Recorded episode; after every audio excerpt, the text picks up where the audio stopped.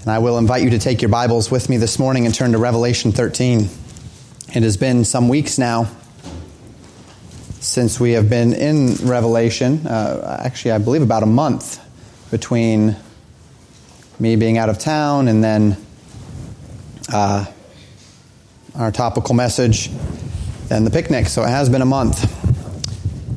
Bit of reminder about where we were Last week in Revelation 12, there appeared a great wonder in the heaven a woman clothed in the sun and moon under her feet, and her head had a crown with 12 stars. We observed a woman who we recognized to be Israel. She bore a child who we recognized to be the one who would become the King of Kings, that would be Jesus Christ. Uh, a dragon who desired to destroy this child. We saw later on in the chapter that this dragon is said to be the devil, uh, that old serpent, uh, connecting him to Genesis and the serpent that was in the Garden of Eden, recognizing that this is Satan uh, one who we would recognize to be also named Lucifer, a fallen angel. We saw this dragon as one, if you recall, that had seven heads and ten horns. And this dragon sought to destroy the child. When he failed to destroy the child, we saw him cast out of heaven, having been fighting with Michael the archangel and then, knowing his time is short, he dedicated himself to destroying the woman that brought forth the child and destroying her seed. So, we understood from this uh, to uh, that Israel was going to be the particular target of Satan's wrath in this time. And we found throughout our study that God had prepared a place of protection for the seed of this, or for, for the remnant of the seed of this woman, uh, for the nation of Israel. And this protection was to take place for 1,260 days, which we recognized to be 42 months in the prophetic month scale, which is three and one half years. We connected this to Daniel where we saw the, uh, the events of the little horn, uh, the abomination of desolation, all of these things. The little horn had power for a time, times, and half a time over the, the saints of the Most High. The abomination of desolation took place at the midpoint of the 70th week, or halfway through this set of seven times. All of these things are coming together, right? To see just how important the midpoint of the tribulation, this three and a half year mark is. That's when we know the abomination of desolation is going to happen. And now we're seeking to connect it to other elements of timing to understand what we're dealing with here. We're going to find more of that this week uh, as we walk through the scope of this chapter and as we walk through several uh, of, of the chapters that are to come. This week we're going to see in Revelation 13 two more characters introduced. Two beasts. Both are described quite uh, plainly as beasts. They are distinct beasts, but they are very interrelated. So we pick up in Revelation 13, beginning in verse 1, and the Bible says this And I stood upon the sand of the sea and saw a beast rise up out of the sea, having seven heads and ten horns, and upon his horns ten crowns, and upon his heads the name of blasphemy. So t- John is the one, right? The eye there is John. John is the one seeing this vision. He's been seeing it from the beginning, and he sees, the Bible says, he's standing upon the sand of the sea, and he sees a beast rise up out of the sea. Now, remember when we were in Daniel a, a while ago now, we saw the four beasts of the Gentile nations, and those four beasts of the Gentile nations in Daniel's vision, he says he saw them rise up out of the sea. And it was specifically out of the sea that those nations rose up. And we compared this to various descriptions of the sea and the land that we've already found in the book of the Revelation of Jesus Christ,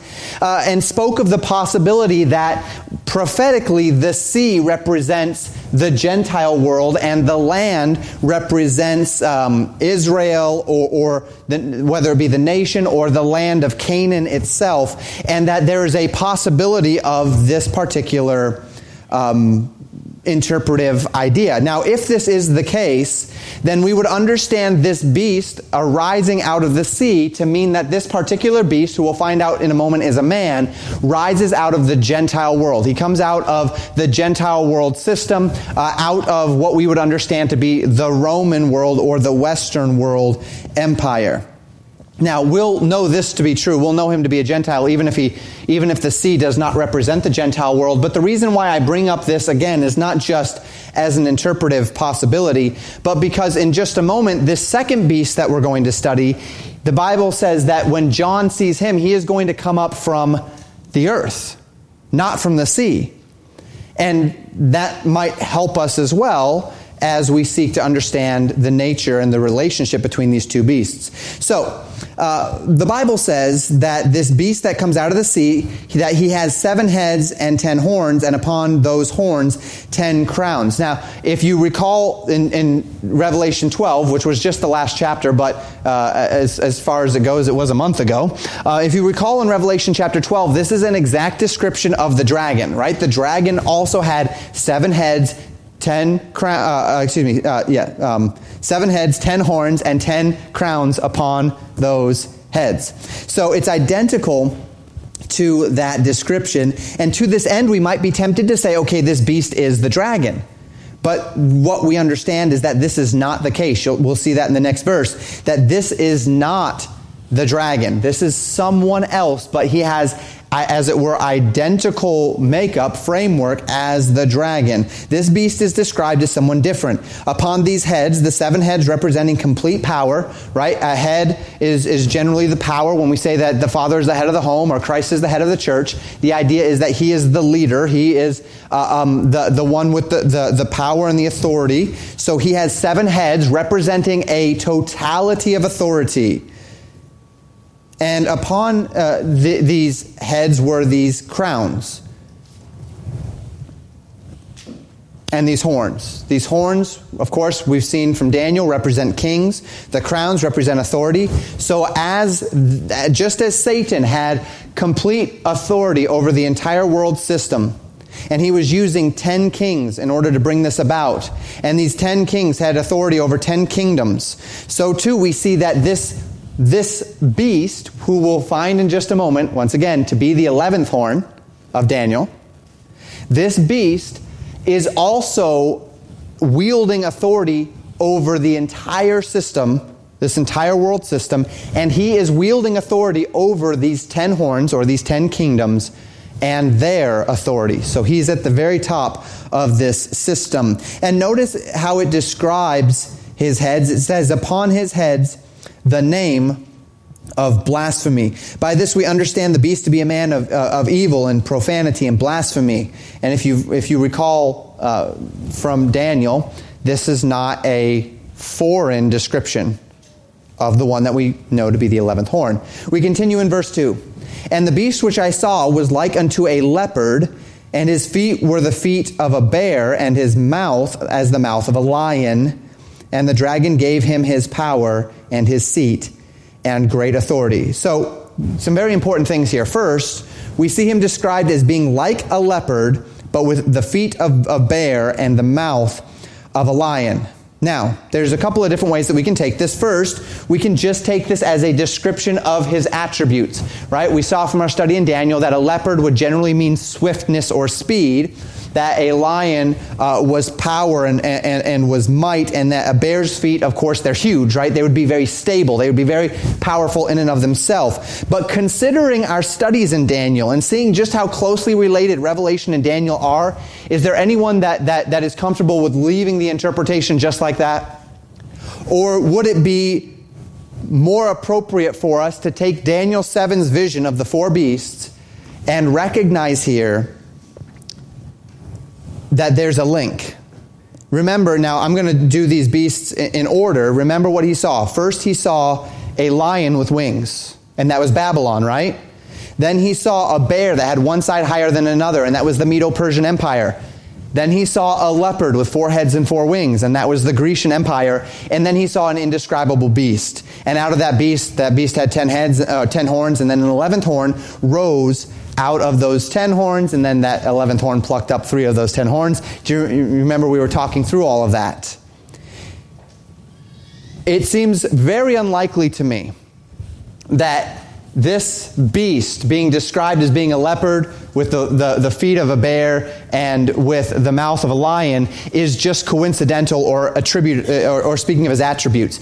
It seems very likely that what we are seeing here is a man who encapsulates the very essence of all four great empires, of the entirety of the image that Nebuchadnezzar saw, of the entirety of the four beast system. Obviously, he's coming out of the final indescribable beast, but he also bears the marks and the attributes culturally uh, and the distinguishments of all of the great world empires of Babylon, of Medo Persia, of the Grecian Empire, of the Roman Empire. So I think that's what we're seeing here. But notice as well, and this is where we see that there's a distinction between the dragon with his seven heads and ten horns and the beast with his seven heads and ten horns because the Bible says that the dragon is the one that gives him this beast power. Right? So this is not the dragon because the dragon is empowering this beast. He will have the direct authority of Satan he will be a, if I can say it this way, an avatar of satanic authority. Satan is uh, certainly a spirit. He is spiritual. He is an angelic being, a fallen angel. And as such, um, he has authority over this world, but he does not have, he's not incarnate. He's not, he doesn't have a body. This beast will become the incarnate power of Satan on this earth. So the world is under Satan's control, and Satan delegates his control to this beast. That's what we're seeing here. Verse 3 And I saw one of his heads, as it were, wounded to death, and his deadly wound was healed, and all the world wondered after the beast. This verse gives us insight into the character of the beast. We read in verse 3 that one of his heads, he had seven heads, right? One of his heads were, as it were, wounded unto death. Now, there is some skepticism, disagreement as to what this means. We have uh, not gotten there yet, but we would interpret this beast to be a man, right? To be the man of sin. We're seeing it as uh, it's talked about his. Um, uh, his uh, that, that the dragon gave him his power, right? So we're seeing him personified. As we get a little bit farther in the text, we're going to see the personification continue, recognizing that there is going to be a man that will have these attributes. Now, this is not going to be a man with seven physical heads, right? With ten horns upon that physical head and then ten crowns upon that. Well, what this will be is this will be a, a, man who symbolically has all of this power, but he will be a man. And I think that will become more clear as we go along. And as we would do so and link this man to the 11th horn of Daniel chapter 7, we would regard this beast as Antichrist. We call him Antichrist. Of course, that term is only used in 1 John, right? In, in 1 Thessalonians, he's called the man of sin. He's called um, uh, the, the son of perdition. All of these terms, terms to relate to a man who will be the embodiment of evil. Now, the world won't see him as that. As a matter of fact, the world will see him as the exact opposite. He'll be a Renaissance man. He'll be a good diplomat. He will be everything that the world craves and is inspired by but he will be a man of blasphemy against God. So we would understand him to be a, a person, not simply a kingdom or a culture. To that end, many in our camp would, would understand this man of sin to sustain a physical, deadly wound from which he will be healed, perhaps even uh, a death and a resurrection type idea. Um, th- this, of course, has been popularized by uh, the Left Behind series that was written uh, however long ago now, it's been a while, uh, where the, the Antichrist figure uh, was wounded. I don't know, I never read them, um, but he, he, I believe, was wounded and uh, was healed as a physical man. And we'll see a little bit later in the book of the Revelation of Jesus Christ, as a matter of fact, a little later in this chapter, another reason why we might lend ourselves to believe that this was a man who was physically wounded, perhaps unto death, and then was healed from that wound. But as we read the description in verse 3, it seems like that's not quite the case, does it? And the reason why it seems like that's not quite the case is because it says that one of his seven heads was wounded. And we would recognize these seven heads to mean that he had absolute authority. To that end, if we were going to just have this verse in a vacuum and just interpret this one verse, we would not uh, characterize the seven heads as being literal. Rather, we would interpret those as being the seat of his authority or a representation of his authority and his power.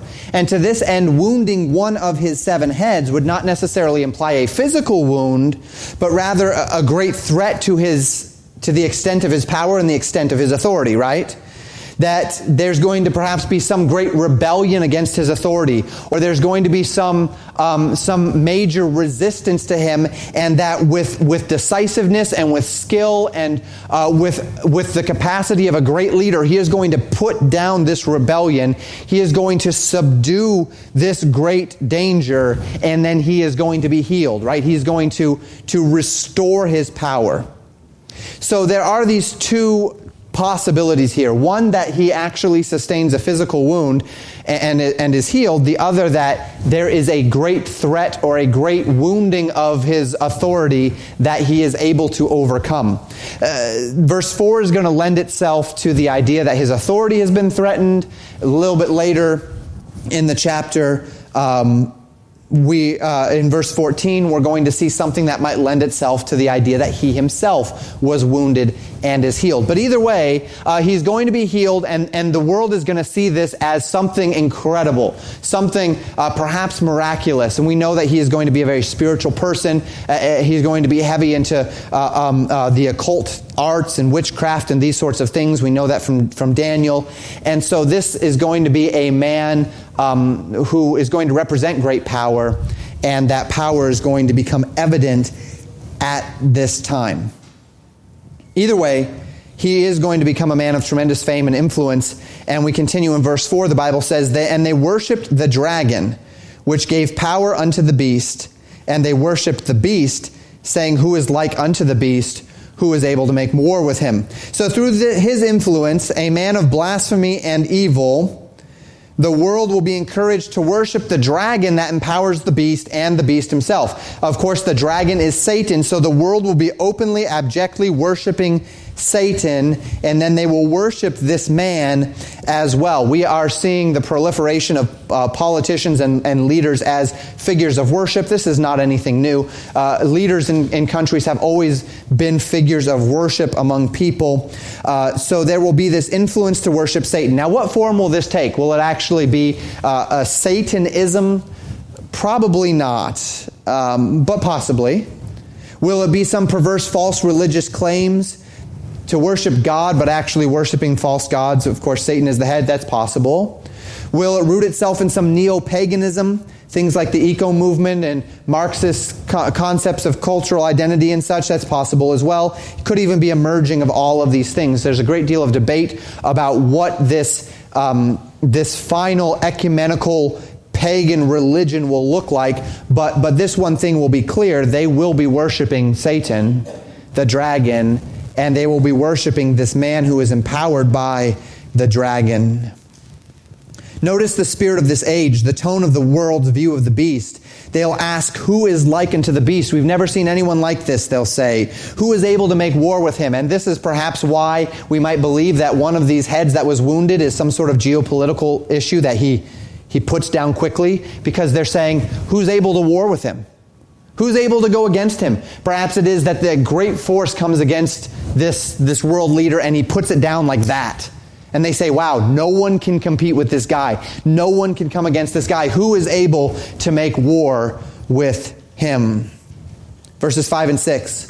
And there was given unto him a mouth speaking great things and blasphemies, and power was given unto him to continue forty and two months. There's our timetable again. And he opened his mouth in blasphemy against God to blaspheme his name and his tabernacle and them that dwell in heaven. So as we considered, as we continue to consider this beast, we find that he has a mouth, the Bible says, speaking great things and blasphemies. If you compare this to the, to the teaching of the man of sin and the son of perdition in 1 Thessalonians, if you compare this to the 11th horn of Daniel chapter 7, if you compare this to the prophecies in Daniel, uh, uh, Daniel 11 as it relates to the end days and the, the um, type antitype relationship with Antiochus Epiphanes, as we've talked about already, and the fact that this man is given power to speak these blasphemies for 42 months, it, it all just falls into place, right? We know who this man is. He opens his mouth and blasphemes against God. He blasphemes God's name. He blasphemes God's tabernacle. He blasphemes the faithful who have gone before. And, and this, is the, this is the 11th horn of Daniel. Recall what we, what we studied in Daniel chapter 7, beginning in verse 20.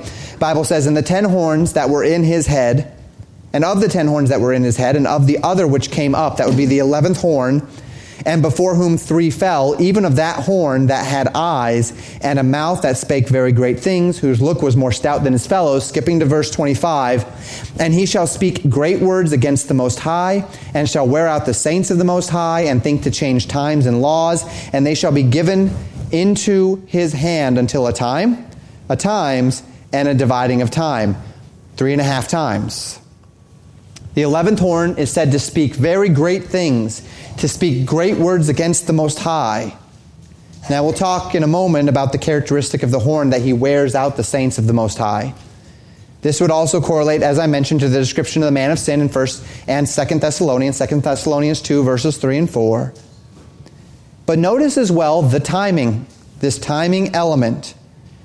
These things will be given him for a time, a times, and a dividing of time. When we interpret this, the way we interpret this, and we've already substantiated why we interpret it this way, that would be three and a half times, which we believe to be three and a half years, which is 42 months, which prophetically is 1,260 days. Do you recall that just a moment ago in Revelation, in, in this chapter, in Revelation 13, we just read that the beast will allowed to, be allowed to say these things for 42 months? Three and a half years. That's why we believe this to be Antichrist. It all fits perfectly with what the Bible has taught us already about this man of sin. And remember that all of this is happening now as we continue to try to discern timing. I've told you about these different theories of timing and why they believe what they believe, but, but why we are generally convinced that, that all of these things will begin at the midpoint of the tribulation uh, uh, and that, that's at the midpoint of the 70th week, and, and this is why. Because all of these things, though they are being presented somewhat um, topically, are being presented within the scope of the seventh trumpet. Now, this is not a clear cut uh, uh, case because we're going to see some things over the next couple of weeks presented within the scope of the seventh trumpet that will also extend to the very end of the, of the 70th week.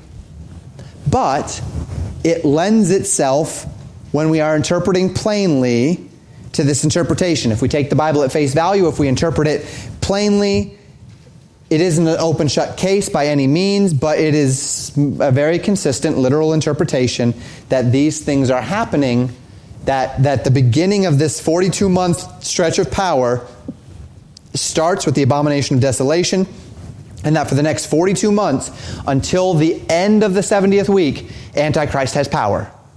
His true power, his true rev- the, the revelatory power of his system and of his might begins at the abomination of desolation at the midpoint and, and extends to the end. And that's generally speaking what we believe as we try to put Scripture with Scripture together and, and combine it all. Verse 7 And it was given unto him to make war with the saints and to overcome them and power was given him over all kindreds and tongues and nations. Uh, now, we just read the same description in Daniel 7, right? Speak great words against God, given to him to make war with the saints and to overcome them. That's what it said in Daniel 7. That's what it says in Revelation 13, verse 7. This is the same man. This is the 11th horn. This is the man of sin. And not only that, but he'll be given power over all kindreds and over all tongues and over all nations. So he will have ultimate power over the earth as we connect this with the prince that shall come in Daniel 9 and the man of sin in 2 Thessalonians 2. This is Antichrist, empowered directly by the dragon, by Satan himself, and given power over the world. Note that this does not mean that every kingdom will be happy under his power. We see from Daniel 11, when we study that, that there will be a king from the north, and that there will be the kings of the east that will compete with Antichrist, that will trouble him. And we'll talk more about that when I was gone, the week I was gone. Um, Brother Hanson spoke on Gog and Magog, and we're going to be bringing that up, uh, uh, uh, Gog of Magog, and, and this is the king. Of, uh, uh, what, what about Gog of Magog, and what about the king of the north, and then who are these kings of the east? And we're going to see that take that be particularly important as we get toward the, the the day of Armageddon and the valley of Megiddo and what is going to take place there. So, this leader will, regardless of whether or not everyone likes it, have power over, generally speaking, the entire world. He will do that which many men have tried, but none have been able to fully accomplish. Alexander the Great tried. Napoleon tried, Charlemagne tried, Hitler tried, but this man will effectively succeed at creating this singular empire. Verse 8 And all that dwell upon the earth shall worship him whose names are not written in the book of life of the Lamb slain from the foundation of the world. The earth will worship the dragon, and the world will worship the beast. But notice the clear line that is drawn here. That part of the world will not worship the dragon or the beast. The part of the world whose name is written in the book of the Lamb of, uh, of that was slain. The part of the world that will worship the dragon and the part of the world that will worship the beast is the part of the world that's, whose names are not written in the book of the Lamb. That would be the book of life. That would be the book that says who is a believer and who is not, who has accepted Christ as their Savior and who has not. There will, therefore, as we understand it, be a remnant who will not be deceived, who will not worship this man, who will not worship the dragon that empowers this, this man. We're going to talk about that more in a moment as we get into this second beast. But there is a breakup between the first and the second beast in verses 9 and 10. The Bible says, If any man have an ear, let him hear. He that leadeth into captivity shall go into captivity. He that killeth with the sword must be killed with the sword. Here is the patience and the faith of the saints. What does this mean? The text calls for those who have ears to hear. This statement is used throughout the Bible to call those with spiritual discernment to perk their ears and to engage their minds. It is a signal uh, that what is being said in the text is something that the writer or the speaker would expect to generally be misunderstood or misinterpreted by those who are listening if they are not really thinking, if they're not comparing Scripture with Scripture, if they are not allowing the spiritual discernment uh, to, to be at the forefront of their reading on this topic. So it was when we studied the history of the churches, right? The, the, uh, the letters to the churches at the beginning of the revelation of Jesus Christ. At the end of each of these churches, he says, He said to each church, He that hath an ear, let him hear what the Spirit saith unto the churches. Perk your ears. Think about what he's saying here because there's something to this. Jesus would also use this in Matthew 24 when he warns them against the abomination of desolation, right? Because all of the Jews thought the abomination of desolation had already taken place some 200 years earlier with Antiochus Epiphanes. And so as Jesus is writing, he says, When ye see future the abomination of desolation sitting in the temple, he who has an ear, let him hear. Take note of this. The abomination of desolation has not yet happened right? He's perking their minds to, to exercise their spiritual discernment, to understand a spiritual topic, and that is what's happening here. And the statement that, that we are supposed to hear is first off, understanding who this beast is. We've already connected him spiritually to the 11th horn. And then, secondly, these, this statement in verse 10 They that lead into captivity will go into captivity. They that kill by the sword must be killed by the sword.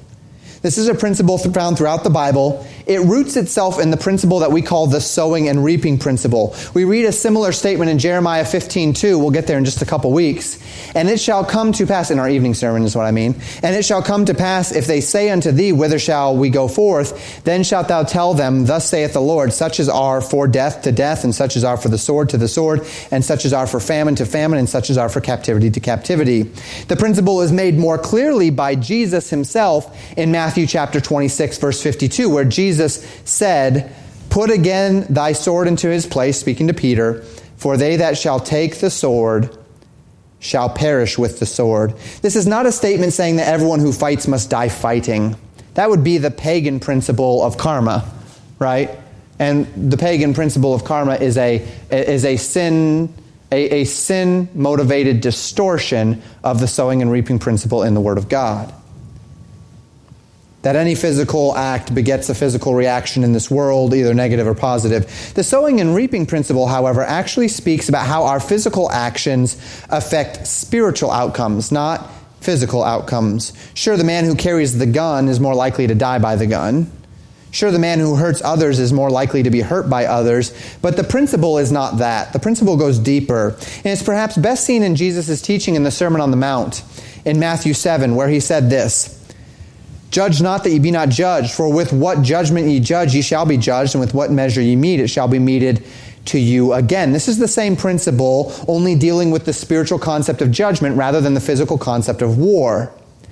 Spiritually speaking, God treats us in the same manner that we treat others, that those who judge others will be judged by that same standard. Now, this is not warning about salvation. Salvation is not about judgment. God has already placed that judgment on Jesus Christ, right? Jesus has already been judged unto salvation or damnation. So this cannot be about salvation. It cannot be that, that God is going to judge me if I judge others unto damnation, perdition in, in a sinner's hell, because that has nothing to do with me. Whether or not I go to heaven has nothing to do with me judging or not judging, with my temperament, with my worthiness. Jesus Christ was judged on the cross for the sin of the world, and all who place their faith and trust in the finished work of Jesus Christ will go to heaven, and all who do not place their faith and trust in the finished work of Jesus Christ will not go to heaven. He that believeth is not condemned, but he that believeth not is condemned already, because he hath not believed in the name of the only begotten Son of God. That's John 3 8, 18, excuse me. So that's not what we're talking about here. We're talking about how God will treat man in judgment, how, uh, how, how mercy will be meted out. And as we talk about those things, it boils down to those who judge will be judged that the standard by which I judge others is the standard by which God will judge me. That the mercy with which I give others is the mercy with which God will give me. That they who hold captive will be held captive. That they who kill with the sword will be killed by the sword. The point is, and, and the point as it relates to Revelation chapter 13, verse 10, is this. He says there right at the end, here is the patience and the faith of the saints. What does that mean? This is our hope. Our hope is that they that take up the sword will die by the sword. Our hope is that they that hold captive will be held captive. What is our expectation? Our expectation is that as Christians around the world are sitting in jail cells for their faith, our expectation is that as Christian, Christians around the world are being killed for their faith, they go to death not resisting evil with this expectation in mind that those who kill the, the, that those who kill the followers of the Lord Jesus Christ will be avenged by God one day that vengeance will fall upon them, that I'm not avenging myself, that I'm not barricading this church and putting guns at every, at, at every window uh, against those who would seek to come against the, the followers of Jesus Christ, because that is God's job to avenge me. That that is God's job to recompense evil upon the evil. That's not my job. That's not even my right.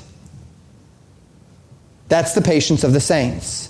So Romans chapter 12 verse 19 says, Dearly beloved, avenge not yourselves, but rather give place unto wrath, for it is written, Vengeance is mine, I will repay, saith the Lord. This is the idea behind Revelation chapter 13 verse 10. That the hope of the saints, the patient of the saints, the thing that keeps us going, the thing which keeps a believer going is not that well, thank you, Lord. I get to be the doormat of the world and be killed by people for no reason, just for my good works. And, and, and this is, I just have to, I just have to suck it up. Well, no. It's that one day God is going to avenge me, and God can do a better job than ever, than ever I can. Than ever I can. In the face of any number of distresses and persecutions and sorrows and unkindnesses, vengeance is the Lord's. Now, uh, uh lest I sound disingenuous in this, obviously in this country we're not persecuted for our faith. You get doors slammed in your face, you might not get a job, we have a few bakers that are being shut down because they won't bake cakes for sodomite weddings. And those are our persecutions, but we're not talking about what they're going through in Syria right now, what they're going through in Egypt right now. We're not talking about our houses being burned to the ground with us in it. We're not talking about people destroying families, killing mother and father, selling daughters into sex slavery, and selling the boys' organs on the black market. That's what's happening to Christians in Syria. That's what's happening to Christians on other parts of the world. So, as we say this, We, we don't try to pretend as though we're there in this country right now. But this is the patience of the saints. This is our hope that God is watching. And whether, now, in, in some senses, it's almost easier when martyrdom becomes a real thing to, because you've got nothing left to hope in. It's a little bit harder to not avenge yourself when it's a first world problem. It's a little bit harder to not seek vengeance upon those who would seek to hurt you or your family when vengeance is much, much easier to come by. The Syrian Christians, they don't really have much of a recourse. We do. It's much easier for us to take vengeance, isn't it? And so it might actually be harder for us to apply these concepts than maybe even those that are over there without any other recourse but to trust the Lord and say, God will be my vengeance. So, this is the context within which we're finding this here. This is the patience of the saints. This is the faith of the saints. This is about those who will be living life under the man of sin. Society will turn violently towards Satan and against God. There will be a time of great tribulation, such as the earth has never seen. It will be the worst time in recorded history for a person to be a follower of Christ. And that's saying something. If you read about the inquisitions of the Catholic Church against the true followers of Jesus Christ and the things that they did to them. If you read about what the Roman Empire before the legalization of Christianity did to Christians, it'd be a very difficult time. And this is why we find these verses in this passage squeezed between the first beast and the second beast. Because the first beast is Antichrist, the second beast is going to amplify Antichrist. He is going to point people to Antichrist, and he is going to be a terrible person as well. We see this beginning in verse 11. And I beheld another beast, notice this, coming up out of the earth. And he had two horns like a lamb, and he spake as a dragon. So John views another beast, and notice he comes out of the earth. This is where that distinction causes us to wonder what is the sea and what is the earth, right? Because the first beast came out of the sea, the four beasts in Daniel came out of the sea, but this beast comes out of the earth.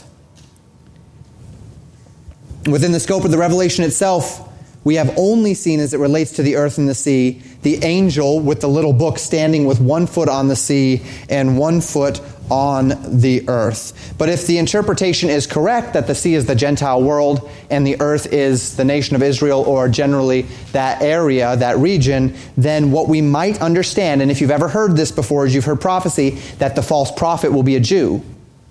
That's why they believe that. That's why they believe that this second beast will be perhaps a Jew, that he will be positioned in place to take the apostate remnant of the, of the nation of Israel, the remnant that, that the Bible says will be there, that there will be a great falling away, a great apostasy is what that word means. And that's quite possibly a falling away of, Jew, uh, uh of the nation of Israel toward Antichrist, believing him to be Messiah and then the, the other remnant of Israel recognizing that this is not Messiah, this is the Antichrist, this is the 11th horn of Daniel, and fleeing where they're protected by God for 42 months. But it's quite possible, if this interpretation is true, that it would substantiate the idea that there is a, a remnant of, of apostate Jews, and that this false prophet, this second beast, comes from them. The, the fact that he comes out of the earth is one of the the reasons why people believe this. So if you hear that, if you, if, if you hear that in prophetic teaching, that's kind of where that prophetic concept comes from. So he's described as having two horns like a lamb, but speaking as a dragon. We might see in this a contrast where he appears to be gentle. Perhaps he appears to be very religious, and he perhaps appears to be, if he's a Jew, very messianic, looking for the Lamb of God but he's speaking like a dragon. But he is actually stating his loyalties to Satan, to the man of sin. Verse 12. And he exerciseth all the power of the first beast before him, and causeth the earth and them which dwell in the earth to worship the first beast, whose deadly wound was healed. So the role of the second beast is understood only as it relates to the first beast. The second beast will serve to exercise the power of the first beast. He will cause the earth to worship the first beast. His emphasis will be upon the deadly wound which was healed, whatever that wound might be. So the second beast will function as a channel to point to the first beast. He is not as much interested in his own glory as much as he is reflecting and highlighting the glory of the first beast. Now, we don't have it in this chapter, but as we continue, we'll find that his title is called the false prophet. And we've spoken before about the makeup of Satan's counterfeit kingdom. One of the first messages I preached in this series way back in January through March of this, of this year was one of those messages was highlighting that Satan is creating a counterfeit kingdom whereby he wants to mimic all of the attributes of God's kingdom, right? And he and we have this counterfeit kingdom that is is uh, um, throughout history running parallel with God's kingdom and in competition to God's kingdom. And here we begin to see the fullness of the similarities. Within the scope of this counterfeit system, we have a dragon, we have a first beast, and we have a second beast. And the, the, the dragon is the one who has the authority and who, who, who is setting the, the agenda. He is the will. And then we have this, the first beast, who is the one who is empowered by the dragon to accomplish the will of the dragon. He is, all of the authority of the dragon is handed down to the first beast to accomplish the will of the dragon. And then we have the third beast who wants no attention to himself, but whose function is to, is to use signs and wonders and the powers that have been given to him by the dragon in order to draw attention and glory to the first beast. Does this sound familiar? This is an unholy trinity that mimics the divine trinity. A God who is the Father, who is the one who has the power and who is the will of the Trinity, giving power to the second person of the Trinity, who is the Son of God, who is the enactor of God's will all the way back to creation. He is the one who is using, who is, who has been given authority by the Father to enact the will of the Father, empowered by the Holy Spirit, whose function is not to draw attention to himself, but rather to draw attention through, through his power, through the power that the Holy Spirit rots in this world to draw attention and power and glory and honor to the second person of the Trinity, who is the Son. And so we consider this to be what we call the unholy trinity. Satan is creating this counterfeit kingdom, and as this kingdom is coming into some sort of shape at the end of this uh, 70th week, we are seeing the unholy trinity take shape with a mimicking of the, of the first, the second, and the third persons of the trinity in this unholy form. Verse 13. Speaking of the, the, this, this second beast, and he doeth great wonders, so that he maketh fire come down from heaven on the earth in the sight of men, and deceiveth them that dwell on the earth by means of those miracles which he had power to do in the sight, sight of the beast, saying to them that dwell on the earth, that they should make an image to the beast which had the wound by a sword and did live. Interesting, right? The Bible says that Elijah will come before Messiah. One of the foremost accounts of Elijah is when Elijah stood against the prophets of Baal on Mount Carmel. And they had a competition as to who could call down fire from heaven. And the prophets of Baal tried and tried and tried, and there was no, no, no capacity. And then Elijah said, Take that, take that, that uh, altar and, and, and dig a trough around it. Pour water on the altar until that trough is full. And then he prayed to the Lord, and fire came down from heaven and consumed the water and consumed the sacrifice and consumed everything. If this man is Jewish, and if he is attempting in a messianic way to say Antichrist is Messiah, having placed himself on the throne in, in, in, the temple in Jerusalem, as we know the abomination of desolation is going to do from Matthew 24 then all of the apostate Jews who, who will be deceived by him will look and say, This is Elijah that shall come. Look, he even called down fire from heaven, just like Elijah did. So, by means of these miracles, the earth will be deceived. He will do great wonders. and through it they will make an image of the first beast. And here, notice this, which had a, the wound by a sword and did live. This is the verse that lends people to believe that this man himself was wounded. Because a nation can't necessarily be wounded by the sword unless we're talking about a battle. I suppose we could talk about a battle. But this is the idea that lends people to believe that the man himself was wounded and that he was healed. I still don't lend myself as much to that interpretation as I would because it's one of his heads that's wounded. But whatever. E- either way, this is the man, right? It's the man that was wounded and was healed. And notice that this, this, this healing, whether it's geopolitical or whether it's physical, is still the great emphasis by which this false prophet gets up and he says, This is the Messiah. This is the one. We need to worship this one. This is God.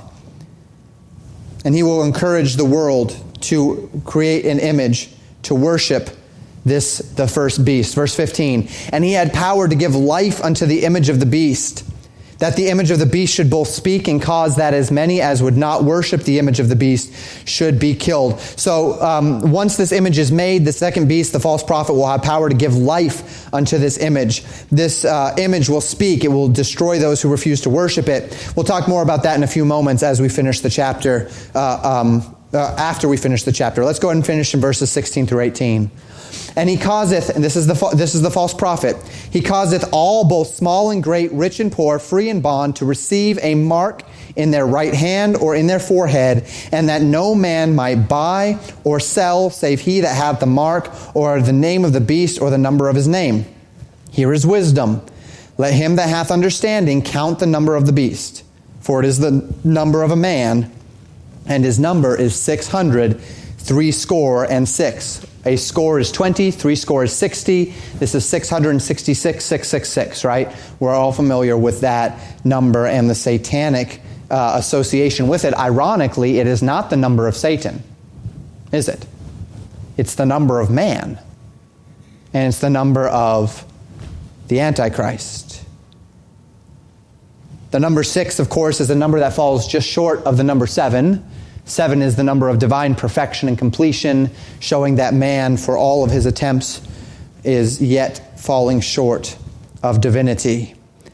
Now, there are any number of ways and number of attempts to interpret the nature, both of the image which was created and the mark of the beast. As uh, time continues and as history continues, uh, the nature of this image as it's created comes into question. Is this actually a physical statue that is created of this man and then uh, is uh, then at some point enlivened? Um, that is possible. But it is also not difficult to think of the image of the beast as being some sort of uh, artificial intelligence idea, something technological, something that would be able to track and seek and destroy by listening and parsing all communication networks upon the earth. We're not that far off from such ideas. It's not difficult to think of the idea of the mark of the beast not just being as some physical symbol on the hand or on the forehead, but as uh, some sort of microchip technology, things that companies have already implemented to secure access to vital systems within their companies. And to this end, of course, course, Christians are noticeably and vocally oftentimes concerned, uh, often, uh, other times opposed to things such as microchipping in humans and uh, even the, the, the, dangers that can come with a I as it becomes AGI, as it becomes a SI, if you're familiar with the concepts. And all of this is fine, all of this is possible, but may I speak to this a little bit here as, as a means by which to balance the mark of the beast is not just going to be an obvious thing. The mark of the beast, as Revelation speaks of it, will be a deliberate thing. May I say that again? The mark of the beast will not just be obvious. The mark of the beast, as it's stated in the scripture, will be 100% deliberate. It's not as if there's going to be a system in place which is seemingly innocent and innocuous, which is used only for uh, for the purposes of convenience. And then one day, they're going to flip a switch and say, Surprise, everyone has the mark of the beast. It's not going to be like that. 100% certain it's not going to be like that. It is not as if If we start microchipping ourselves to get ourselves into our homes and to get ourselves into our cars, one day we're all just going to wake up and someone's going to tell us, oh, by the way, the serial number on every one of those microchips is 666. You're all stuck. Sorry, we got you. It's not like that. Okay? It's not going to be like that. The mark of the beast from the very design of the unholy trinity, we must understand that the mark of the beast will not be some trickery or subversive idea. It will be deceit in that people will be deceived into worshiping the beast. People will be deceived into worshiping the, the dragon. But when people take the mark of the beast, it will be a bold statement that this is God. They're going to be making a choice here. You take the mark and you acknowledge Antichrist and the dragon to be God, or you don't take the mark. It's not going to be a trick. It's not going to be something uh, that, that's going to be subversive. They're not going to trick all the Christians into, into taking the mark and then tell them, surprise, you've got the mark. It's not going to be like that. To that end, while we can see in various technolo- t- technological improvements, potential vehicles through which, say, the mark of the beast or the image that is animated, potential vehicles through which these things can come. The technologies themselves are not evil. Okay? Just because it might be a medium through which this evil will come.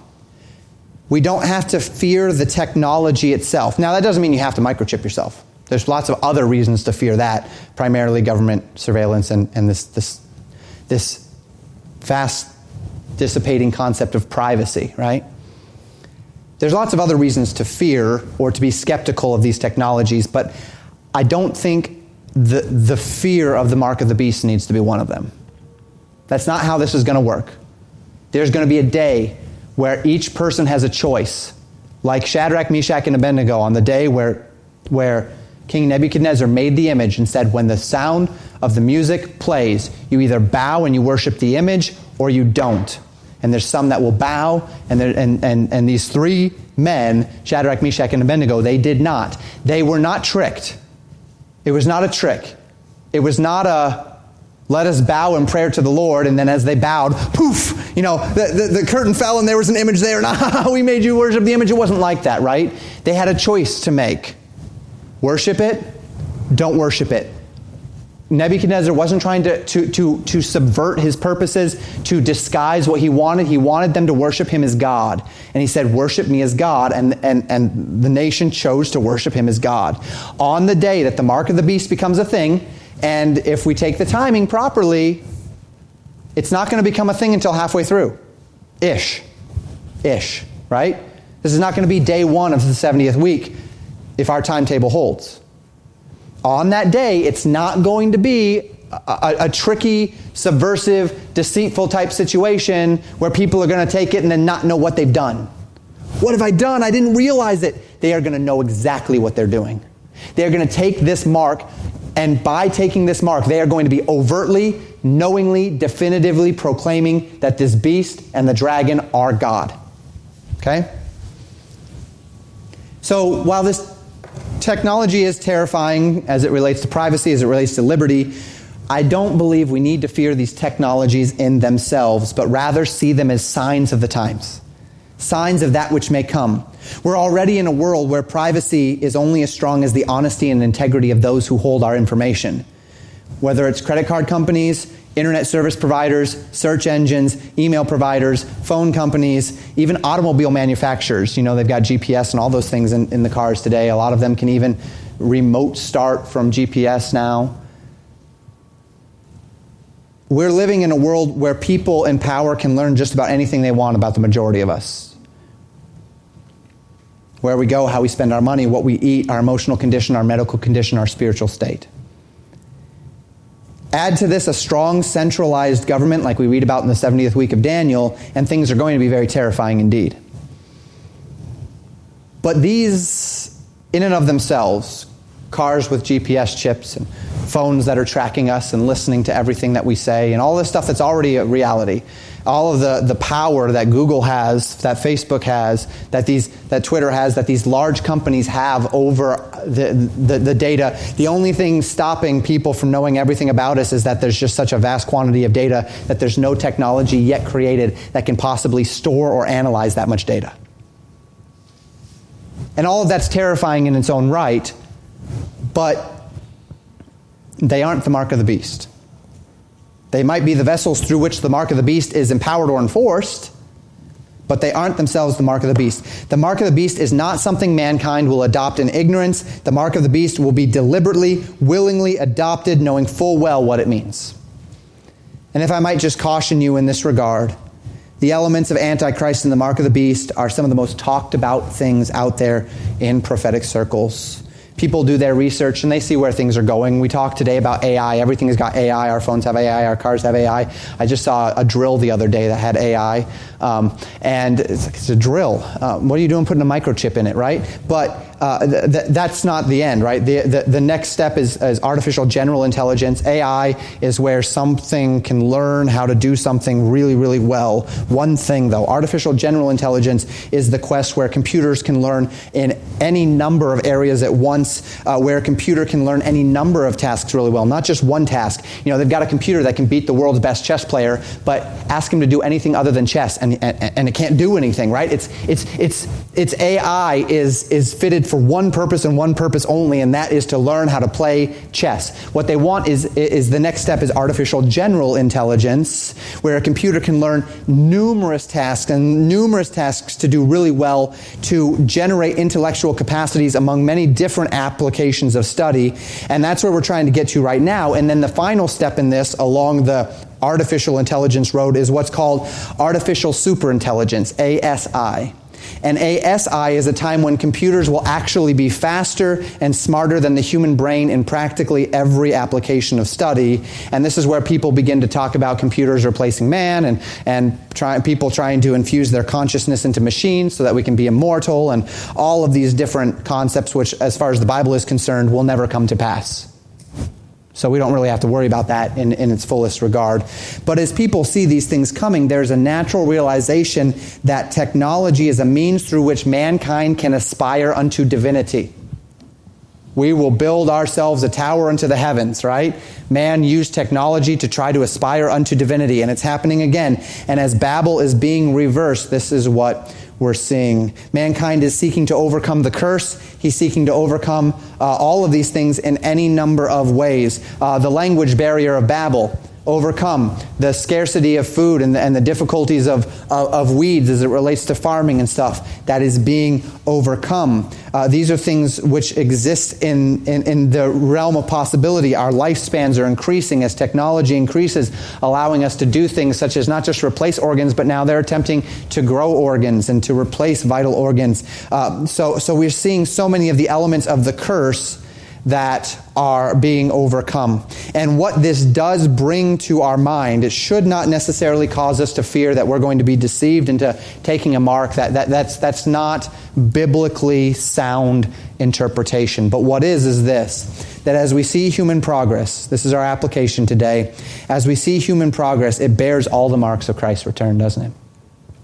What we're witnessing in the world is, as I mentioned, the undoing of Babel an undoing of the limitations of the curse that it was imposed upon mankind, a rejection and an overthrow of, if you will, of the natural consequences of mankind's rebellion against God, first in the garden, then at Babel.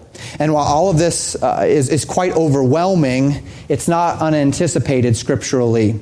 We went uh, several sermons ago to Daniel, right? And we talked about Daniel chapter 7, Daniel 8, Daniel 9, Daniel 11, Daniel 12. And, and, and as it relates to Daniel 12, uh, Daniel 12 described the coming and establishment of God's kingdom. And we only read the first couple of verses on that day. I want to read uh, uh those again to you in Daniel chapter 12, verses 1 through 4. The Bible says this And at that time, this is the time of the end, shall Michael stand up, the great prince which standeth for the children of thy people people, and there shall be a time of trouble, such as, as never was since there was a nation, even to that same time. So a time of trouble for Israel, right? That's, that's the great tribulation. And at that time thy people shall be delivered, every one that shall be found written in the book. And many of them that sleep in the dust of the earth shall awake, some to everlasting life, and some to shame and everlasting contempt. And they that be wise shall shine as the brightness of the firmament, and they that turn many to righteousness as the stars forever and ever. Verse 4 But thou, O Daniel, shut up the words and seal the book even to the time of the end.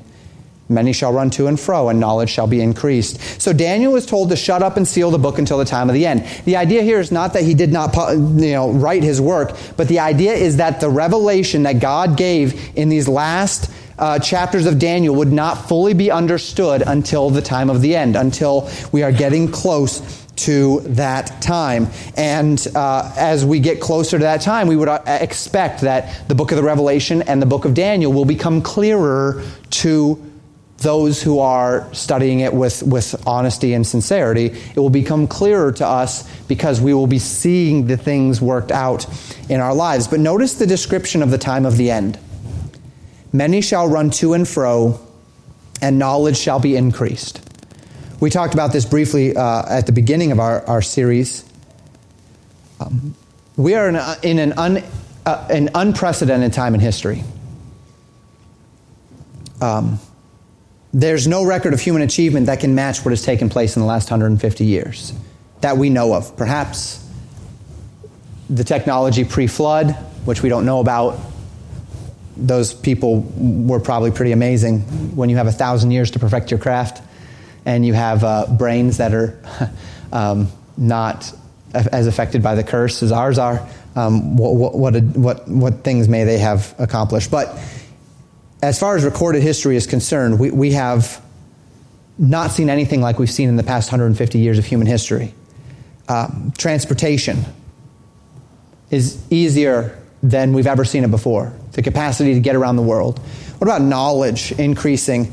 So in, in, in the 1920s, 1930s, 1940s, they're reading Daniel and they say, Man shall run to and fro. And they'll say, okay, we get that one, right? Automobiles and airplanes, and these things are starting. Not like we have them today, but these things are starting. But the knowledge shall increase part. They probably would have pointed back to the Gutenberg press of the late 1400s and how that information revolution took place. But they didn't understand anything like what we now know with the advent of the internet the internet has brought about an information revolution that, that Gutenberg could not have even fathomed. The capacity for people to have at, their, at, at the tip of their, their, their, their fingertips all of the knowledge of mankind, all of our collective knowledge, fake or otherwise, all at, at, at, our fingertips, at any moment of the day, in my pocket, anywhere I want to go. I can read I can read anything I want. I can learn anything I want. I can sit on, you, you, you know, used to be you had to go to a great university. I can sit under Harvard lectures in my pajamas, in my office, watching YouTube. I can sit under some of the greatest te- I can listen to, the, to sermons from the, from the greatest preachers uh, of this generation that are all around the world anytime I want. Talk about a time where knowledge shall be increased. And you see what it's saying? This is sealed up to the time of the end. And as we get closer, we're going to understand this better. We're going to understand the revelation better. And I say all of that in order to say this. The Bible did not fail to anticipate the things that we see today. The Bible did not fail to take into account a time when humans would travel in a way civilization never had before. The Bible did not fail to take into account the, the technological revolution and the incre- increasing of knowledge. Now, does that mean the Lord is coming today? No. It could be another 500 years. Does that mean he could come today? Yeah, absolutely. Absolutely. To this end, while we should always be wise and discerning as it relates to these things, while we should always seek to understand God's will within the context of society and culture, we do not need to live in fear. We need to live in motivation. The time is coming. The Lord is coming. Things are happening. And because we know this, we need to stay busy. If you're not on God's side, if your name is not written in the Lamb's Book of Life, if you've never accepted Jesus Christ as your Savior, He could come today. It's time to choose. If you're a believer in the Lord Jesus Christ, but you're, you're living in apathy or you're living in, eh, eh, eh, in, in, in, some stagnant way, or you're being driven and bound by the fear. Maybe, maybe prophecy has always caused you to be so fearful, fearful of the mark of the beast, fearful of these technologies, and you're living in this fear. You don't have to live in fear. God, God did not fail to anticipate these things, and God has, has provided for us the means by which to use this world without abusing this world. The mark of the beast will not be some strange deceit. It will not, I mean, it will be a deceit in, in the spiritual deceit, but it's not just going to be, you're, you're not going to wake up in the morning and someone's tattooed a 666 on your hand and, and, and oh no, you know, it's not going to be like that, right? So we don't have to be afraid understand what's going on, be wise, be discerning. But let's just keep serving the Lord. Thank you for listening to Pastor Jamin Wickler from Legacy Baptist Church in Buffalo, Minnesota. More information about Legacy Baptist Church and a library of sermons are available at www.legacybaptistchurch.net.